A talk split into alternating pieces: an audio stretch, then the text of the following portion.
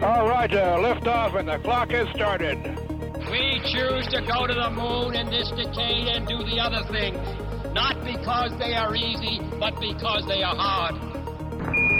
Listen, uh, Tranquility Base here. The Eagle has landed. Discovery, go at throttle up. And lift off, the final lift off of Atlantis on the shoulders of the space shuttle. America will continue the dream. This is The Space Shot, episode four hundred thirteen, my conversation with Andy Saunders, Restoring Apollo. I'm John Molnix. Hey everyone, this week is going to have multiple episodes. The first one that's going to be available is my conversation with Andy Saunders, which you're about to hear. I still am trying to get some time in my schedule to get the top ten space movies recorded and the year in review. I'm hoping to get those done here this afternoon, but my work schedule has just been crazy busy. Without any further delay, here's my chat with Andy.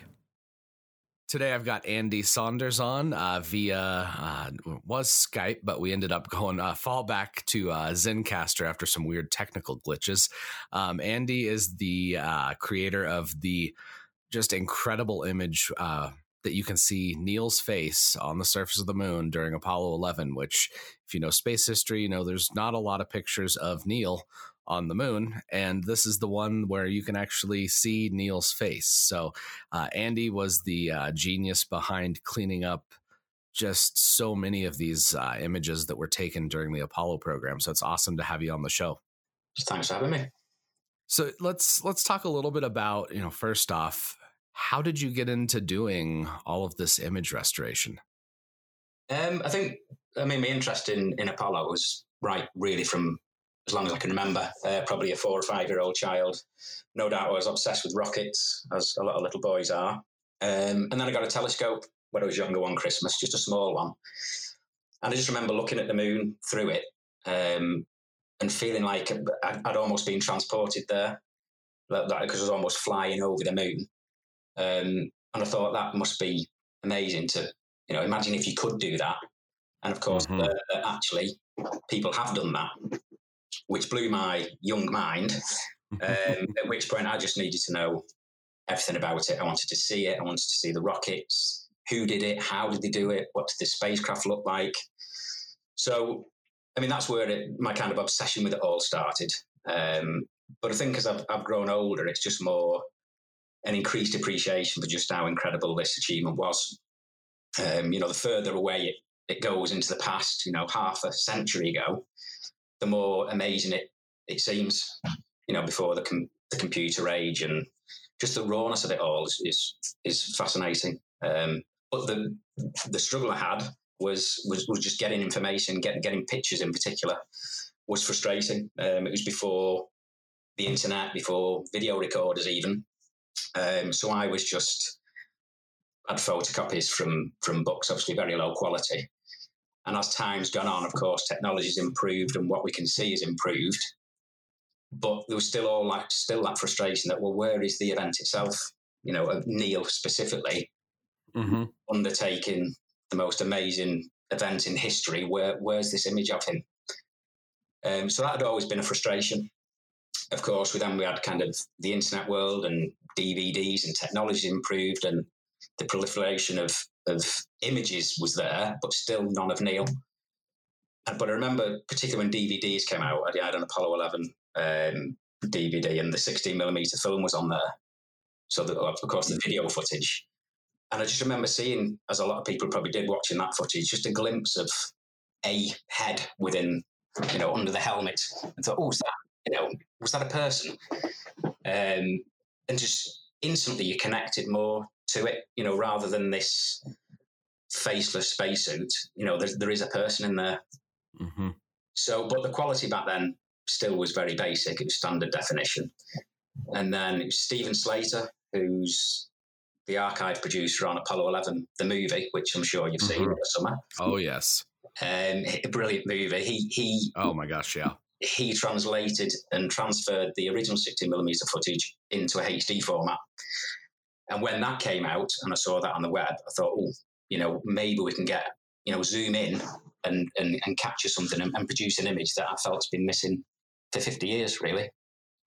And that's how it started. So I, um, I, f- I went through frame by frame, um, but, but one single image just didn't quite have, it wasn't quite enough to produce a decent still image. But I was aware of this, the software that astronomers use to stack multiple frames on top of each other. Okay. And that's something which a lot of your listeners probably are, are aware of, but I just thought, well, why not put Neil Armstrong through this software? You know, the theory is the same. Um, the more images you have, you can basically improve the signal to noise ratio, and then you can push the processing hard, you can get more detail out of the image. Um, and Neil was still long enough, just for a couple of seconds, to be able to lift multiple frames. And then I could run that through the software. And when it came out the other end, I just couldn't believe the detail that I was able to reveal, which I'm sure you've seen the image. Oh my gosh. Yeah. It's just, it's one of those things that, and this is something I've talked about before too, about how, you know, the Apollo program is special just because it happened right at the time where we, we had a p- proliferation of, you know, video recorders. Yes, they weren't, you know, easy like an iPhone or an Android phone where you just pull out the phone and start recording. But these missions took place right at the time where, you know, medium format cameras just were able to capture incredible detail with those Hasselblads. Um, you had sixteen millimeter film that, you know, at the time the scans were lower resolution, but that film was high enough resolution that, you know, even today, like, you know, like you said, for Apollo eleven, the movie, they're able to go back through and rescan yeah. some of the source material. And I think it's just really special that the Apollo program happened right at that time where we had the tools to actually record it. Yeah, no, that's right. Um, and, and, you know, the newer technology, like you were saying, with the software being able to go through and just stack those images and layer those images and be able to pull out more detail. It's, it's such a cool picture that you've got. And for everybody that's listening to, I'll be linking to Andy's uh, Twitter in the show notes. That way you can go see all of the stuff that you share, because you're, you're sharing some just really fun and unique pictures all the time. So you know, I, I implore everybody to check, check out your Twitter feed. Thank you. Um, yeah. The, the, as you say, it's interesting that that film from fifty years ago, of course, hasn't changed in fifty years. It hasn't got better. Mm-hmm. Um, hopefully it hasn't got worse. Of course, it's locked away in building eight at Johnson Space Center in a freezer. And every now and then it comes out of the freezer and it's, and it's rescanned. And that, as you say, it's, it's the technology of being able to lift the detail from that frame and represent it that has improved over the fifty years. So as you say, you know, Stephen Slater will be able to do it in, in H D. There's now scans of the of the Hasselblad still images, which have been rescanned at a, an unprecedented resolution. Of course, computers are more capable of handling bigger files. So we've now got one point three gigabyte um, raw files of the scans, original scans. And that's a lot of what I'm trying to do now as well. A lot of what we see from Apollo um, images, the kind of duplicates of duplicates, and someone make a JPEG and someone will copy it and crop it. And there's a general degradation in the quality of everything yeah. we see. So let's go back to the original film, the most recent high-resolution scan, utilise all the software that we can and model modern uh, digital enhancement, and represent these in, in as clear a way as we possibly can. So that's, since the Armstrong image, that's what I've been, I've been trying to do. I'm on a bit of a, a bit of a mission. Well, and uh, I appreciate that you, that you're doing that, just because it's, there's so many images online that the quality is just like, like you said, it's not there. It's somebody uploaded a JPEG for forever ago. Yeah. Um, and you know, this is something I, I see a lot when researching uh, some shuttle missions.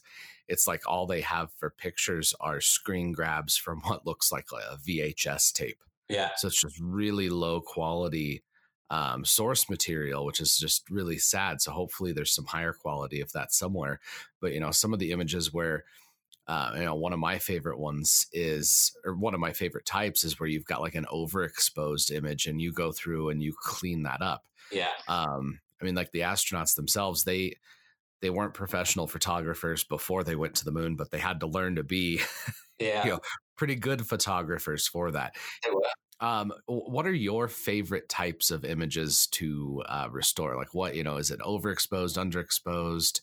You know, what, what do you prefer to work with? Well, overexposed are, are a lot more difficult to work with, but more gratifying in that, you know, the image really, looking at the original scan, it looks dead. It's never used. Mm-hmm. You just pass it by. You know, there's twenty thousand images from Apollo, and it'd just be one of those, and you'd just it'd just be dismissed. So I do I do like to take an image that looks dead and restore it, and try and get even anything out of it. To me, is is of value because it's an incredible moment in time, and to be able to represent that even in an average state, and as a contribution towards, you know, it can join all the other the archive of amazing Apollo images. So I do get a lot of satisfaction from from doing that, of the restoration of a poor image rather than just making a good image even better. Yeah. Uh, but yeah, and overexposed is very difficult. But most, thankfully, are actually underexposed. And that's either when the photograph was taken or the scans of them. Um, so the raw files are, are very underexposed. It, unfortunately, it makes processing them very difficult. Um, these We've got these huge one gigabyte, one point three gigabyte raw files, as I said now, but to push it, the processing hard enough to be able to bring the detail out, you get all kinds of artifacts. You get yeah. film glare, you get it, all kinds of things that are very difficult to then kind of dampen down. Now, I've got a technique of doing it, but it's very time consuming. Um, but ultimately, it's the reward is there. You know, if you're prepared to go through the effort of doing it, you end up with a a version of a of a famous image that's probably the clearest it's it's been produced to date. So that that's the motivation in, in going through that effort, really. Well, and that's what's so cool about these pictures is it's like you're you're bringing out detail that only the astronaut that took the picture would have seen. Yeah, the public has never seen that level of detail before. That's right. Yeah. Um, you know, just one of the ones I was scrolling through your uh, Twitter timeline here real quick, and I, I had forgotten about this one, uh, the picture of Edgar Mitchell um, as he was looking at his map. Yes. Um, the original image was just super overexposed, and with how you clean that one up, it's just, I, I just got chills looking at it here again. Just a breathtaking. Yeah, it's a nicely framed image, that one. Yes, it really is. Um, there's one just before it's very famous of them searching for Cone Crater with the map that we see mm-hmm. everywhere. Um, so to find one, I think it was the very next image, actually, the very next shot.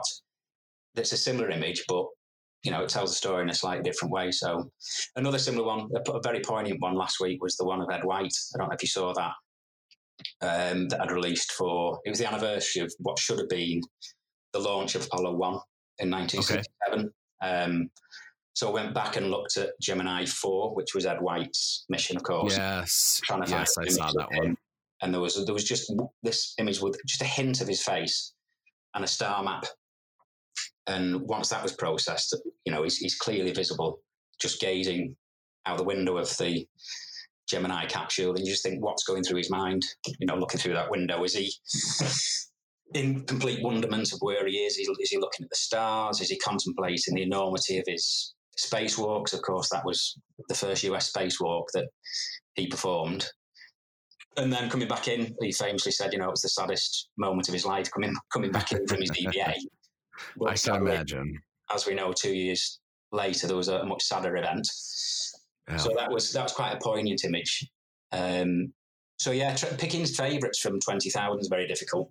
You know, so I like some for different reasons. So some are very poignant, some are scientifically interesting, you know, to see mm-hmm. the spacecraft, see the spacesuit, see the experiments, to see what they're doing. Some just translate the the awe of what's been achieved very well in an image.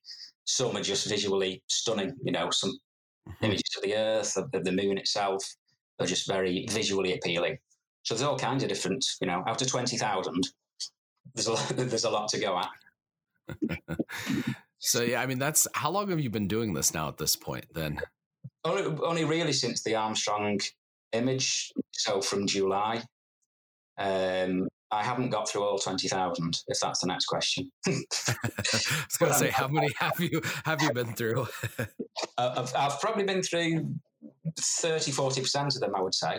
Oh my goodness! Okay. Um, but I mean, it, it is very time consuming, and some you've got to take a chance of. The raw file will just look like a black frame. There's almost mm-hmm. nothing, and you know, to, to go to the length of downloading a one point three gigabyte file and open it and try and lift the values to see if there's anything at all of interest in it uh, is quite a process. But like I say, every now and then you're just rewarded with, you know, something of, of interest that we can try and try and reveal. Um, the other image too that just is really that I appreciate is the uh, colorized um, of Alan Bean at Surveyor three. Yes. Um, yeah. Can you talk a little bit about the colorization process then too? Because there's a ton of pictures that are in black and white, um, and that's just how they were shot. Yeah. Uh, could you talk a little bit about that process of getting that color and bringing out, you know, just making it look like it would have been if you, you know, if you were looking out of your spacesuit? Yeah. I mean, Apollo twelve was one mission in addition to Apollo fifteen, where there was a very high proportion of the photographs were in black and white. I'm not entirely sure why that is. Um, and there's not necessarily any group, a huge number of great ones in color. So that that was also frustrating. So for the fiftieth anniversary of Apollo twelve, I went through some of these absolutely classic shots that are in black and white. So there's the Surveyor three one that you mentioned. Mm-hmm. There's the portraits that um, Alan and Pete took of each other. Um, there's one that's incredibly sharp um, of Alan Bean holding a sample container. It's a very famous image. But I think in colour, you, you can just, again, connect with it more. It seems to bring it forward fifty years. Um, and so that process, again, it's, it's a very time-consuming process, but colorization of photographs, of black and white photographs, a lot of people have a strong opinion of, well, he shouldn't do it because typically it's a very historical image and there's no reference for the color. So the artist is then guessing the colors. Might be an educated guess, or it might be a wild guess. And so a lot of people don't like that, but the beauty of the Apollo images is, of course, we do have color versions, because they did take colour film. So mm-hmm. what I'm able to do with those is actually directly sample the colours from the colour frames, and then you effectively paint that onto the black and white frame in Photoshop digitally. Um, so, so I mean, yeah, you're not making up the colours, you're so using actual colours, references. Yeah. Perfectly accurate colours um, painted onto the black and white image, and the black and white image, of course, remains, so the detail in it is unchanged. Um, but yeah, it's a very time-consuming process. So, for example, in, in skin tone, there's about fifteen different colours all layered on top of each other to try and get an accurate skin tone. Wow. Uh, obviously, that doesn't happen with the images on the lunar surface, but some of the kind of from Mission Control and the, and suit-up images that I've done, you've got to do the skin tone then, and that's very difficult to, to get accurately. Um, But again, it's, it's quite relaxing doing, to be honest. It's like painting, I guess, but painting digitally. Yeah, well, and that's that's what's just so special about that I like about colorized images is, yeah, you know, it's not the original file, but it is. It's one of those things that does just br- it brings it to life, like the picture of uh, Chris Kraft and Gordon Cooper uh, during Gemini six and seven that you have. Yeah, the rendezvous celebration. Yeah, that is just, I love that. Like the black and white picture is cool. Yeah, but being able to see the color, you have the flags, you have the cigar, you have the cigar yeah. wrapper, you have his tie. I mean, like there's just uh, that's just it's so much more special to me in color. So you know, it, I, I do appreciate when you're able to do that. So you know, we're in about the middle, kind of, of all of the fiftieth anniversary um, celebrations. Uh, the next big one that we have coming up is for Apollo thirteen. Um, can you talk to you know talk to us about what you've been doing in preparation for that mission? Yeah, well, I, that is one mission that I've been through every single image. Um, awesome. There were a lot less um, because, of course, they never made the landing, but of course they still went around the moon. So they still took some mm-hmm. pretty stunning photographs of the moon itself, of the Earth. Um, there's a lot of quite poignant ones in there, of course, because of what happened with the mm-hmm. explosion and uh, Jim not being able to walk on the moon for a second time and just watching it yeah. pass by. Um, so there's a lot of poignant images, some pretty stunning images in there. Um, I mean, one particularly interesting one is of the instrument console in the lunar module, which of course was the, the astronauts' lifeboat. Uh, and if you remember, they had to power down as much as possible. Mm-hmm. Uh, a lot of the systems to conserve resources and energy and electricity. Uh, and this image shows a pretty dark place with just a few of the instrument lights illuminated. But the detail in it's terrific, you know, that you can read a lot of the dials, you can read the rates on the dials. But there's also oh, awesome. some sticky notes that Jim and, and Fred Haise stuck to some of the instruments to remind them that, you know, we're not flying the lunar module in the way we've trained for years. We've got to fly it now in a very different way, because mm-hmm. that was used to get them the course correction and the free return trajectory back to, back to Earth. So you can see those sticky notes, you can see the handwriting on the notes, and also right there in, in the middle of the of the console is the contact light. You know, you can read contact light over the top. There's the blue light that, of course, is the light that would illuminate if they were to land, make contact and land on the moon. And, of course, ultimately that, that light never illuminated. Um, so that's quite a, a poignant and interesting detailed image. I'm excited to see that one. Yeah, it's, it's a really nice, clear image. Um, another one, I've been looking a lot at, at the damage to the service module. So I obviously... a lot of your listeners will have seen the movie Apollo thirteen. Mm-hmm. And there's the moment where they, they jettison the service module, and it's the first time they, they get a look at the damage. Yeah. And actually, going back over that film, it's incredibly accurate. The rendering they've done of that damage is, because I've been looking at this pixel by pixel, um, and what's on there is extremely accurate, but it's quite difficult to to understand, well, what are we looking at? What should have been in that bay four? Of course, the, the hatch was, was, the cover was blown off, and you can just see a, a big jumbled mess. You can see some fuel cells, but, you know, where was the explosion? Oxygen tank two was the, was the tank that exploded. Where, where should that have been in that, in that bay four? What else can we see? Um, so I've managed to drag out a, a lot of detail on that damage. Um, so I'll be putting that online, of course.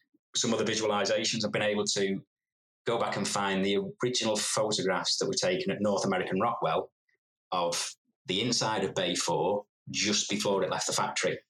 So, of course, that tells us what, what it should have looked like when it left, or what it did look like when it when it launched. I then superimpose those on top of the damaged image and managed to oh, realign and skew the image because because of perspective differences. Sure. And then what you can then do is kind of gradually change the opacity of that top layer, so you can see kind of a before and after, and start to understand, okay, that's what it looked like, and that's what I can see now, and that's what's disappeared. That's, that sounds really cool, because it's one of those things that that picture that's, that's out there that shows the damage to the service module yeah. isn't the clearest. So I, I'm really excited to see that, just because it, it really, I think, will drive home how much damage there was. Yeah, well, these new these new scans of uh, Hasselblad um, frames, it's actually a different frame to that one. It's, it's one of the colour frames, um, but it's at such resolution, and again, enhancing it, uh, enhancing it as much as possible. There is some incredible detail compared to what we usually see. Uh, you know, you can see individual mechanical fixings in the panelling, for example. Mm-hmm. Um, you can see some of the cables In, it, within the damaged bay. Oh, wow. Uh, so it is really, really detailed image. So, yeah, I'm looking forward to putting putting that one out in the next few weeks. No doubt. And then after after Apollo thirteen, what do you have planned for the rest of the missions? Uh, I'll I'll just go through each each mission by mission. Um, I'll go. I'll, I'll get through. I'll get through all twenty thousand. um, is the goal. And if there's anything of interest, I'll, I'll hopefully I will find it. And I'll enhance it, and I'll and I'll put it out there for people to see.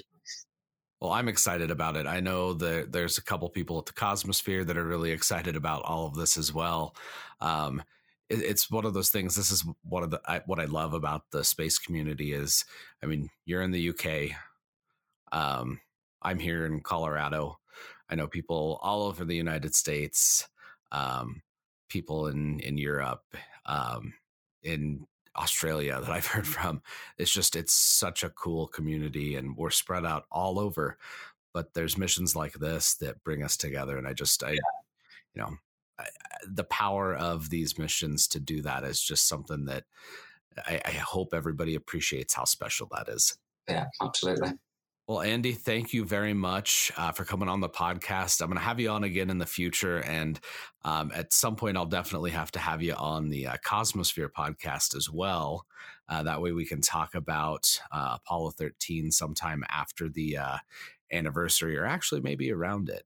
Uh, yeah, we'll see, no, we'll see how my schedule goes. Yeah. Um, I, I really appreciate you taking the time today to talk with all of the listeners, and um, for following you on Twitter. Um, I'll put your Twitter uh, bio or link in the uh, show notes. You're at, at Andy Saunders underscore one. That's right. Um, everybody, check, I mean, if you use Twitter, even if you don't use Twitter, go sign up for a Twitter account and follow Andy so you can see these images. Um, do you have any uh, anywhere else where, where people can follow you? Um, I don't as yet. Uh, okay. Put a little, a few on Instagram, but no, Twitter's the main outlet at, at the moment. Sounds good. Well, Andy, thank you very much. I appreciate it. Thanks, John. Thanks for having me on. I do have a call-in number. If you'd like to ask a question or leave a comment, just dial seven two zero, seven seven two, seven nine eight eight and leave a message. I'm looking forward to sharing the questions that you may have with all of the listeners. As always, the links to everything we talked about today are in the show notes. If you're new to the podcast, I'd appreciate it if you could subscribe and leave a review.